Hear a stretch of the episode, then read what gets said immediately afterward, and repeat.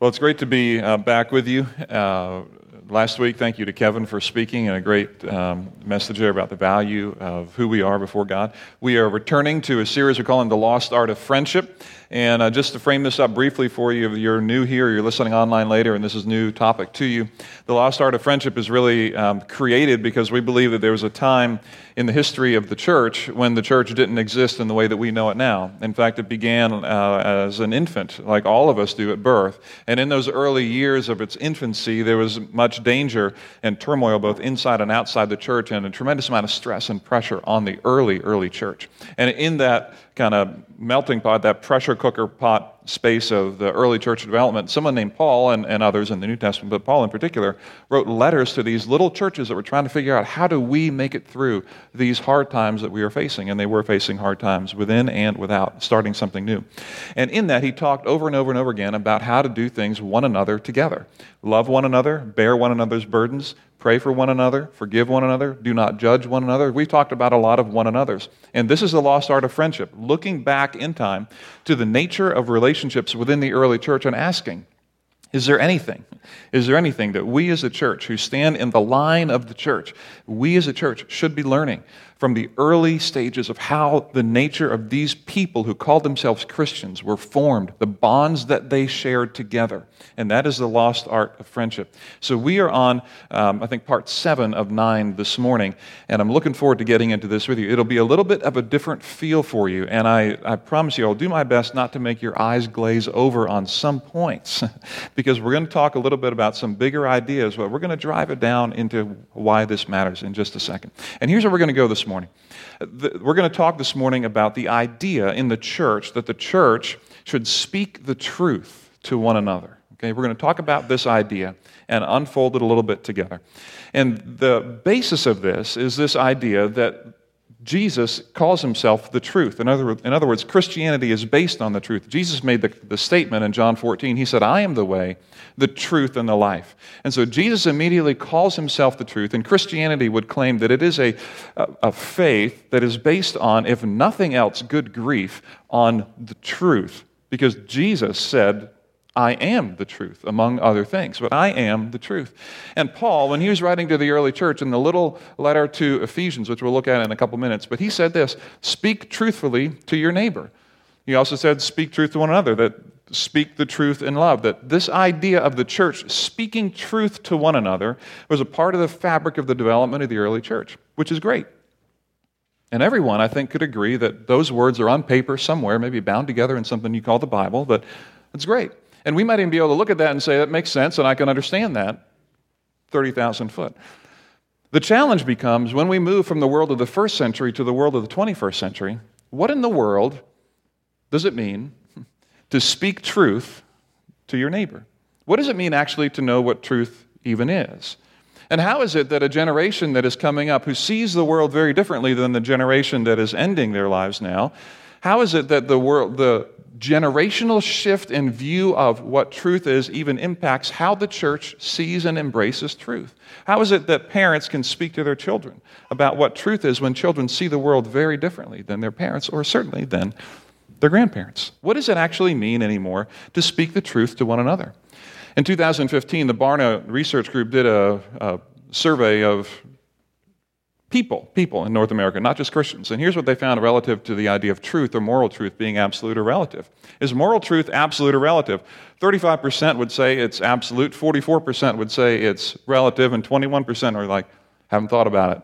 Sorry, just thinking about who's playing today and what's for lunch. Haven't thought about it. That our world indeed is moving to what is now being dubbed, if you haven't heard this term before, to a post truth world. Not just post Christian, not just post modern, you've probably heard of those, but also now to a post truth world. And part of the reason that that language is being thrown out there is actually, in part, and you've experienced some of this, is the phenomenon now that we feel, even of what we call now fake news. Now, you may have a visceral reaction to that phrase, but bear with me for a minute. At the very least, what we have realized in our society now is that the news that we take in, we realize we have to corroborate that with someone else and something else. Like, I'm not sure I can trust this person or this source or this thing. Someone posts that on social media. Uh, I'm going to have to corroborate that with something else in order for me to believe that what I'm reading and seeing is actually true. I'm not going to just take it in. It has created a very skeptical, culture in which we live. And our youngest generation is growing up, and this is the air that they are breathing. And the question is what is truth in a postmodern world and in a post truth, and some would argue a post Christian society? How is it that the church in the 21st century can actually speak the truth to one another? It may interest you to know that in the same research study by Barna, when they asked the question to the, to the the elder generation, okay, the, the generation, um, or the oldest generation among us living now, when they ask this question, how many of you would agree that, let's take lying, is morally wrong? In the, the elder generation, 65%, about two thirds of people would tick that box and say lying is morally wrong. Strongly agree. That's great.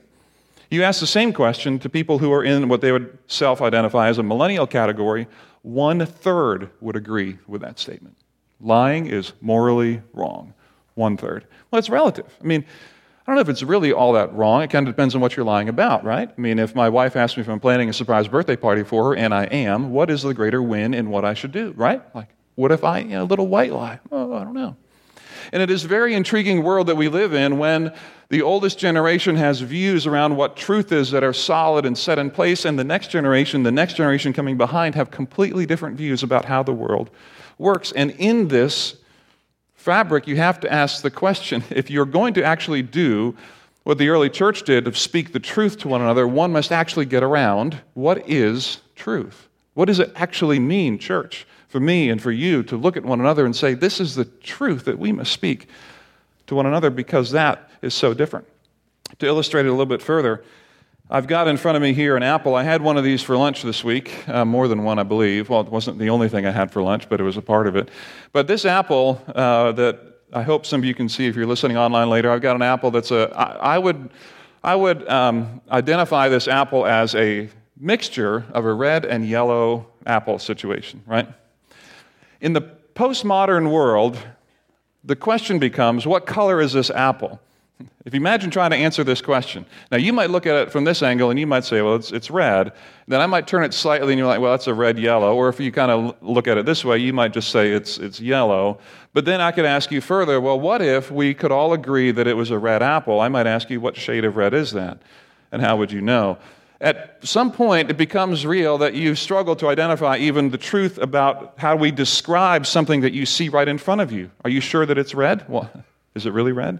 Is it red red? Is it like rose red, plum red? What kind of red red are we talking about? And what if, some would argue, what if all of us are actually kind of red colorblind? What if there was some physiological phenomenon when all of us actually saw red, what it actually was was green? What if we're all wrong? Is that possible?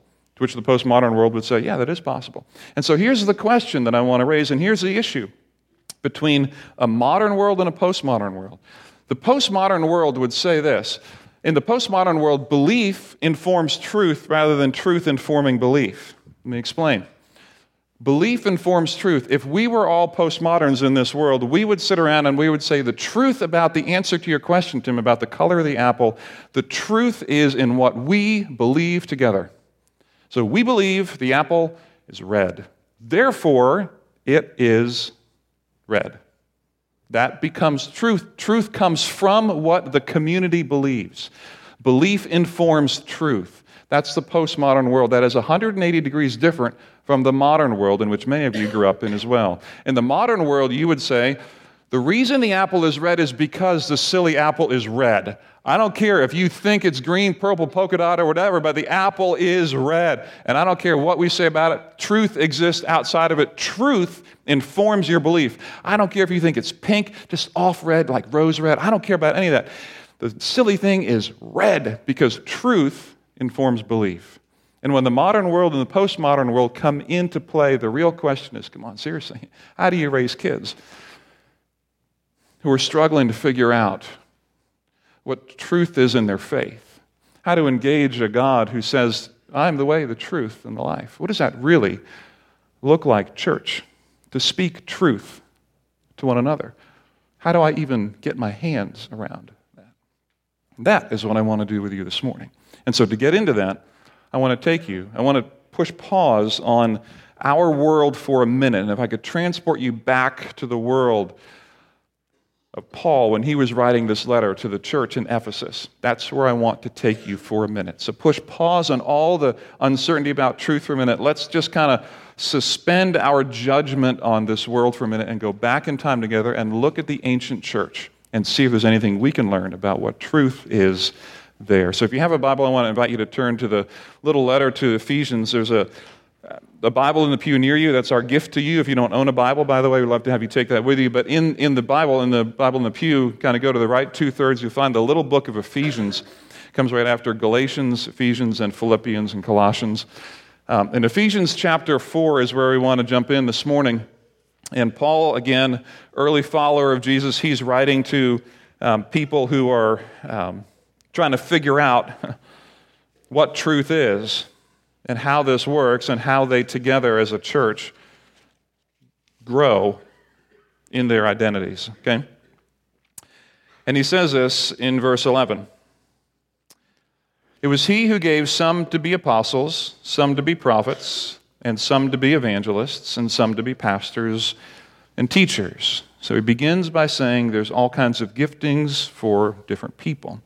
And then look at the next several words. I want to kind of prep you Look at, I'm going to read through verse 13 now, the next two verses. And as I read them, I want you to look, as you're reading, at all the words that suggest that this group of people are growing for something. They're building up, they're preparing for something that they currently do not have. Look at verse 12.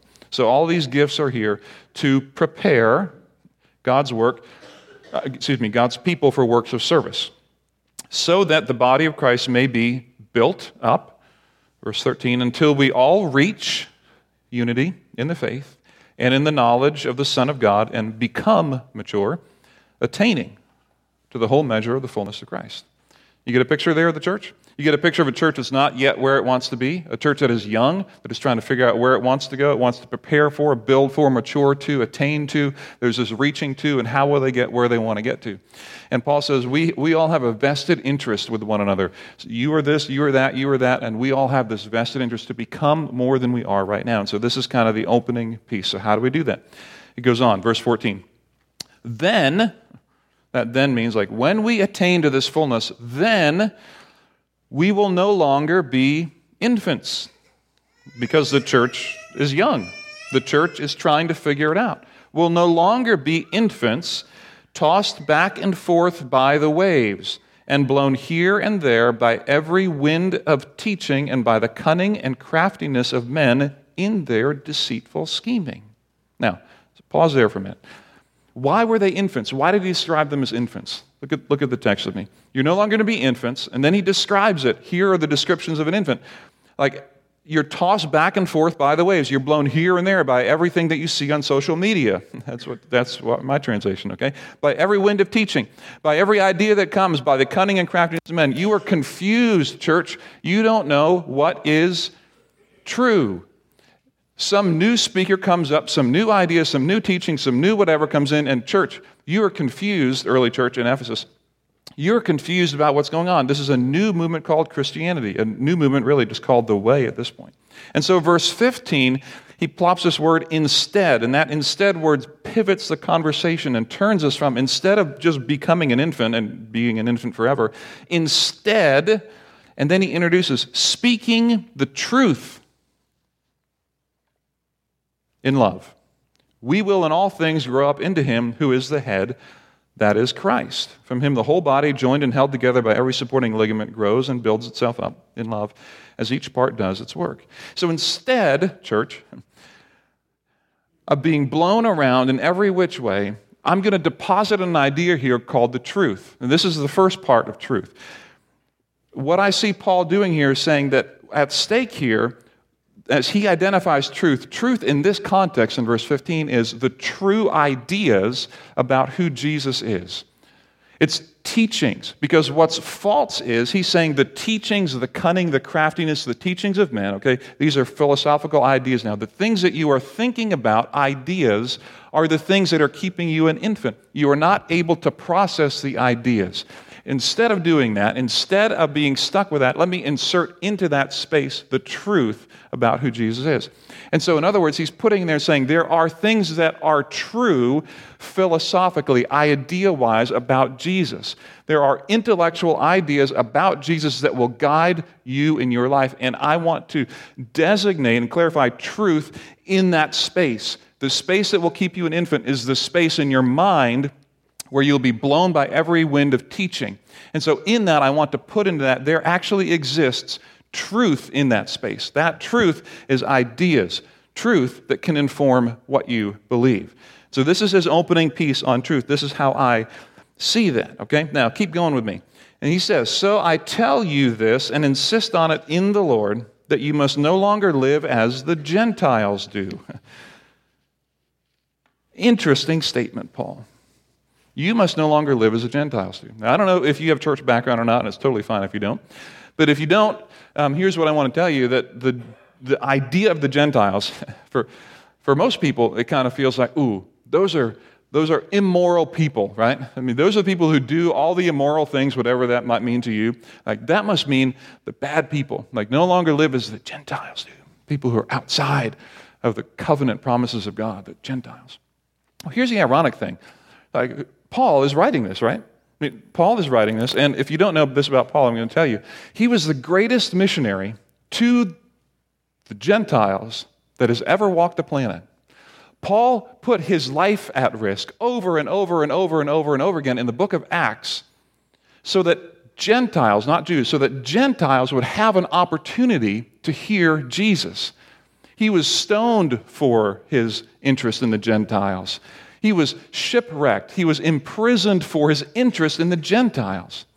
And so I want to be careful, and I want to invite you to be careful when we read this that we don't read, don't act like an immoral so and so out there because we know God doesn't like them. That's not what Paul is saying.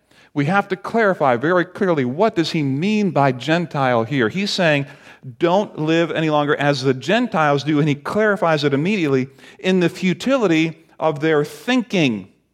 Again, living in that idea space over here, what he's identifying is you can be Gentile in thought. And in this way, he's referring to your religious or your deistic the- theological worldview, who you think God is. The Gentile thinking is the thinking that says, no, Jesus isn't God, um, Yahweh, whatever, that doesn't matter. The, the Roman emperor is God.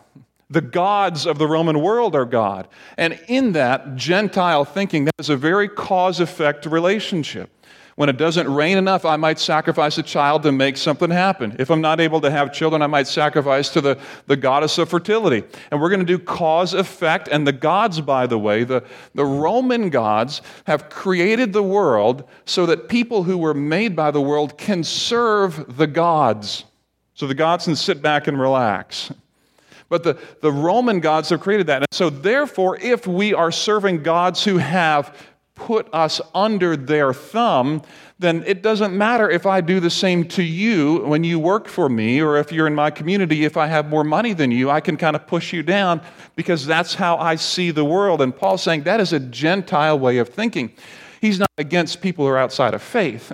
He gave his life that people outside of faith could come. He's identifying a particular theological worldview, saying in their thinking, you can be Gentile. In your thinking, you can think about world and see it as these gods that cause effect and think outside of a, I'm going to call it a biblical or a theological worldview relative to the Bible. So here's what he's saying don't do that. Don't live that way. He goes on in verse 18.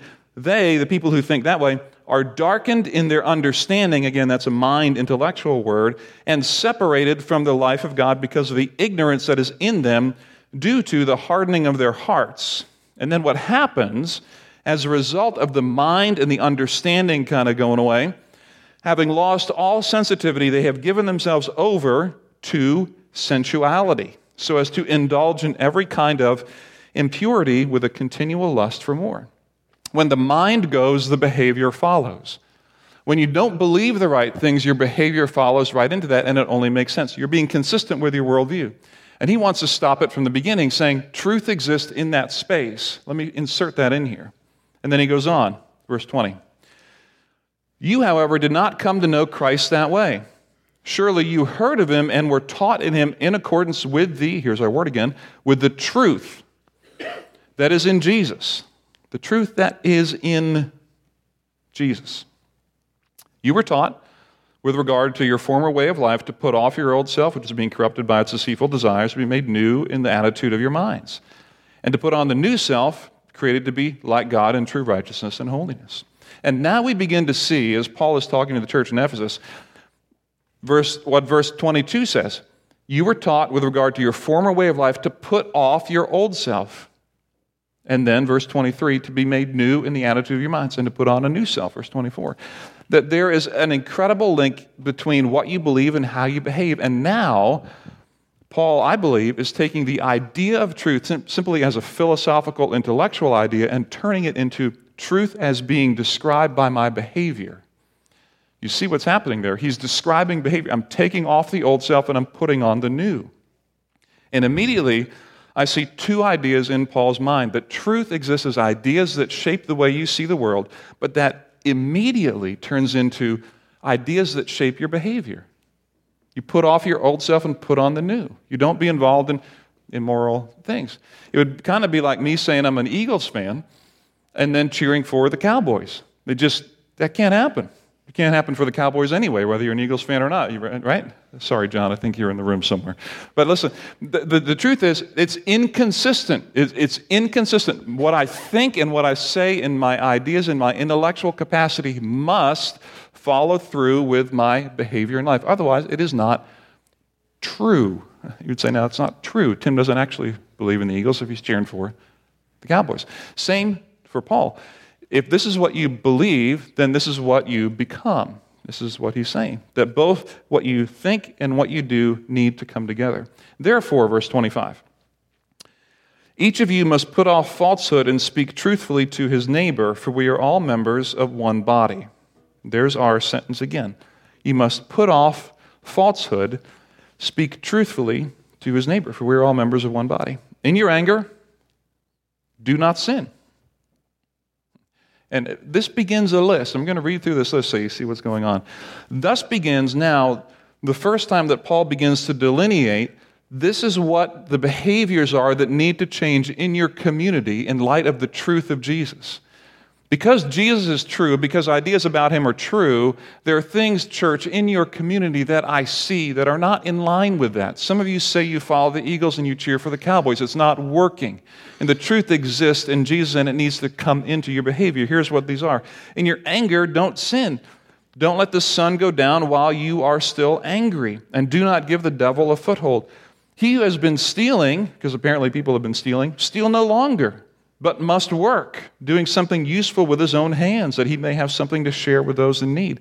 In other words, that behavior of ripping people off, taking what you need when you need it, rather than working, is not consistent with the truth that is in Jesus. Therefore, you are not living truthfully. You're not acting truthfully. Verse 29. Do not let any unwholesome talk come out of your mouths, but only what is helpful for building others up according to their needs that it may benefit those who listen. Listen, church in Ephesus, your conversation is not wholesome. I hear things about what you're doing. This is not what Jesus would have taught.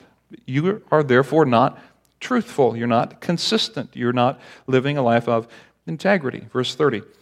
And do not grieve the Holy Spirit of God, with whom you were sealed for the day of redemption. Get rid of all, like church, don't be bitter to get rid of all rage and anger, brawling and slander. I'm just trying to imagine a church brawling after church on a Sunday morning. Okay? But this is a part of that, like the, this opening uh, chapter of the church. There's these things happening, along with every form of malice. Be kind and compassionate to one another, forgiving each other, just as in Christ God forgave you. All of these things are behavior, behavioral and relational descriptors of what happens when people align their lives with the truth of Jesus.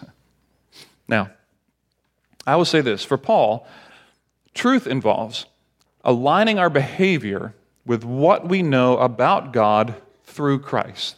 For Paul, truth involves aligning the behavior with the ideas of what we know about God through Christ. It's just a matter of being consistent. Do the ideas about Jesus line up with my behavior? And as I opened this conversation this morning, I began talking about the idea of the postmodern versus modern world, okay? And how belief informs truth in the postmodern world. That what I believe about the color of the apple, for example, is shaped by this community answer, and therefore the belief about it becomes the truth of the community. And I would suggest to you, I'd argue for you, that what Paul is suggesting to the early church in Ephesus is different to a degree. This is not the whole story, but that truth actually does inform belief that the truth about Jesus that exists as outside of my experience with, but that truth that Jesus walked the planet and taught, that when Jesus says, I am the way and the truth and the life, regardless of my belief about that and regardless of my experience with it, I would like to argue that Paul would say to the church, this is the genesis of truth, is knowing who in the world Jesus is. This is where it begins. And in light of knowing Jesus and having conversations about the gospel and what that means in your life and in my life, that flows into behavior. But it doesn't matter whether I believe this or don't believe this. I would argue that it's actually true regardless of my belief whether or not. With that being said, let me tell you two things that are at stake. And the second one I think will, will, uh, will really resonate with some, and I hope the first one does as well. What's at stake in this conversation, first of all, is that all of us center our lives around truth of some kind. And if we don't center it around, let's say, my suggestion is to center your truth in your life around Jesus. If we choose not to do that, the question is, where else do we center that? And we will center it somewhere else. By and large, that center becomes us. In the Barna research across the nation in 2018, they did a study, and the millennial generation and Gen Z are the highest number of people in the about 25% category, 20 25%, who would consider themselves as the moral arbiter of life. In other words, what I think, I am the final authority. Like, I get to decide if this is true or not. It's the highest percentages among any generation that we have right now is in the youngest generation. It just makes sense. The danger is becoming a truth unto yourself. And that's what I don't want for any of you. And the reason I don't want that for you is not because I don't like you or not because I don't think you can make good decisions. The reason I don't want that for you is because I don't think any of us are that good. I don't think any of us have lived our lives even to this point without looking back with significant regret on mistakes that we have made. And if you have ever made a mistake, if you have ever had a regret, if you ever wished you wouldn't have dated that person in high school or junior high, if you ever wished you wouldn't have bought that car when you did, if you ever wished you wouldn't have been fired from that job because of the way you reacted to your boss, if you have any regret at all, there was a time when that regret you thought was a really good idea, right? Or else you wouldn't have done it in the first place. You thought it was a great idea to date that person and to say that to your boss and to buy that car. It was a great idea. It's the right thing to do in the moment. And now later on, a few years down the road, you're like, shoot, that was dumb. And the reason I don't want you to be the center of truth for your own life is because none of us are that good. We need something more than us. We just can't see all the things that need to be seen yet. And so I don't want for you to become a truth unto yourself. I want you to locate truth somewhere else in this world. And I would argue that finding and placing that truth in Jesus is the best place to start. Who in the world is he? What does it mean if he came here to die for you and for me? The second thing that I want to say, the reason why this matters, is there's a, a tendency and a, a struggle. We need to clarify this quickly that we don't make secondary things primary in this conversation. Let me talk about regrets for a minute, regrets from the church. There was a time in the church, even in this church's history, which we can look back from our 250 year history book, by the way, which exists, I think, back some, well, it exists somewhere. It's a green hardbound thing, very interesting reading. There's a, a period of time that exists in our church's history where a whole generation of people grew up thinking that having a TV in your house was bad. Not only bad, but like I would say untrue, like unfaithful. You are not being the most faithful follower of Christ if you had a TV in your house. Now, let me ask you, how many would love to have that be the way that our church works now? How many would love to have a knock on the door from the bishop or from me and be like, hey, excuse me, let me check the closet. I know some of you hide that in here when the pastor comes around, but let me check your closet, kind of run that out. Or how about tattoos? Right? I mean, good grief, there's a whole generation of people who think that tattoos are ungodly, are wrong. Why? Is that, is that, is that about Jesus? I mean, the church has taken, I don't want to mean just pick on tattoos, but the church, my point is the church has taken secondary issues and elevated them to the issue of truth. And I would say, no, no, no. The postmodern world teaches us we need to have a conversation around what in the world does truth actually look like as we center it on who Jesus is. Do you think that Jesus cares about your TVs and about your tattoos? And let's talk about that. And so we have learned from a postmodern generation, and if we haven't, we should, because there's good things to learn about how we can figure out what our behavior looks like in line with the truth, not truth about my preferences, truth about my interpretation, but truth about Jesus in particular. Okay? So that's why I say this that we need relationships to help us align truth with our behavior. We need relationships. And this is the gift that the postmodern world has brought to us. Modernity, by the way, brought us the Titanic, great ship. Great answer, scientific answer to, to big problems. The problem is, of course, the Titanic, you know, sunk. And, and with it, so did modernity. And with it, so did the view that science can answer everything. And with it, so did dogmatism. This is the way it is. This is the way that it should be. No doubt about it. We built the biggest and the best, and there it sits at the bottom of the ocean because modernity and science broke, and postmodernity came in and said, "Oh, hang on, hang on, hang on." I want to tell you, we need relationships to help us figure out how do we align truth with our behavior. Which leads me to this question for you and for me What relationships of mutual respect do I have where I can discuss what's true and how to align my life to it? That's a question I want you to consider. As you think about your role in the church now, whoever you are, wherever part you're in in this, this world right now, and whether you're visiting the first time, you've been here forever, what relationships of mutual respect do you have now where you would say, you know what? I got people who will help me continue to turn my conversations around Jesus and help me figure out does my behavior line up with it as a CEO of my company, as a leader in my business, with the future career that I hope to have, with my children, with my spouse? That my behavior lines up not with the secondary things that the church might find important at some period of time in history, not with the secondary do's and don'ts, not with that, but someone who could help me align my behavior with the truth of the gospel and the implications of that for how I live because the truth of Jesus informs how I live. And the relationships help me keep it in track with that. And this, I think, is Paul's message to the early church. Church, speak truthfully to one another. Know that ideas exist outside of my experience with them. Truth does inform your belief, it's not the other way around. And yet, the conversation in community shapes that truth and helps you and helps me become sharper and better and more on point as a church.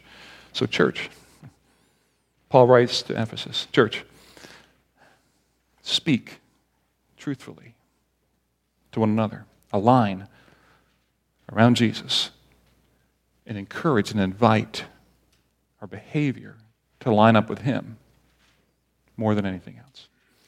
Next week, we're going to talk about one more, one another, how to encourage one another. I look forward to that conversation with you. Will you pray with me?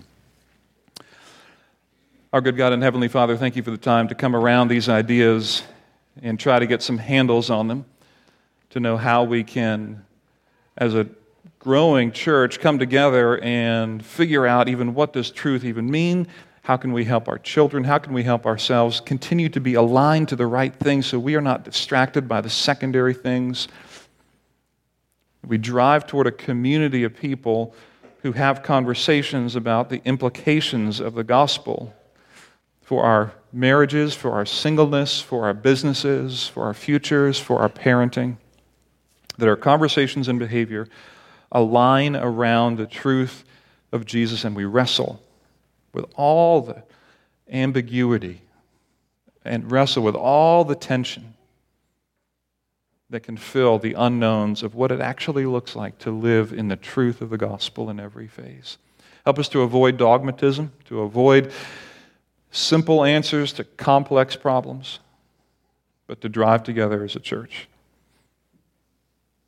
to Jesus and how to align our lives with Him and how He's made us. So we thank you, Father, for your love for us, for your care, for giving us the good gift of your Son, Jesus Christ. And we pray this in Jesus' name.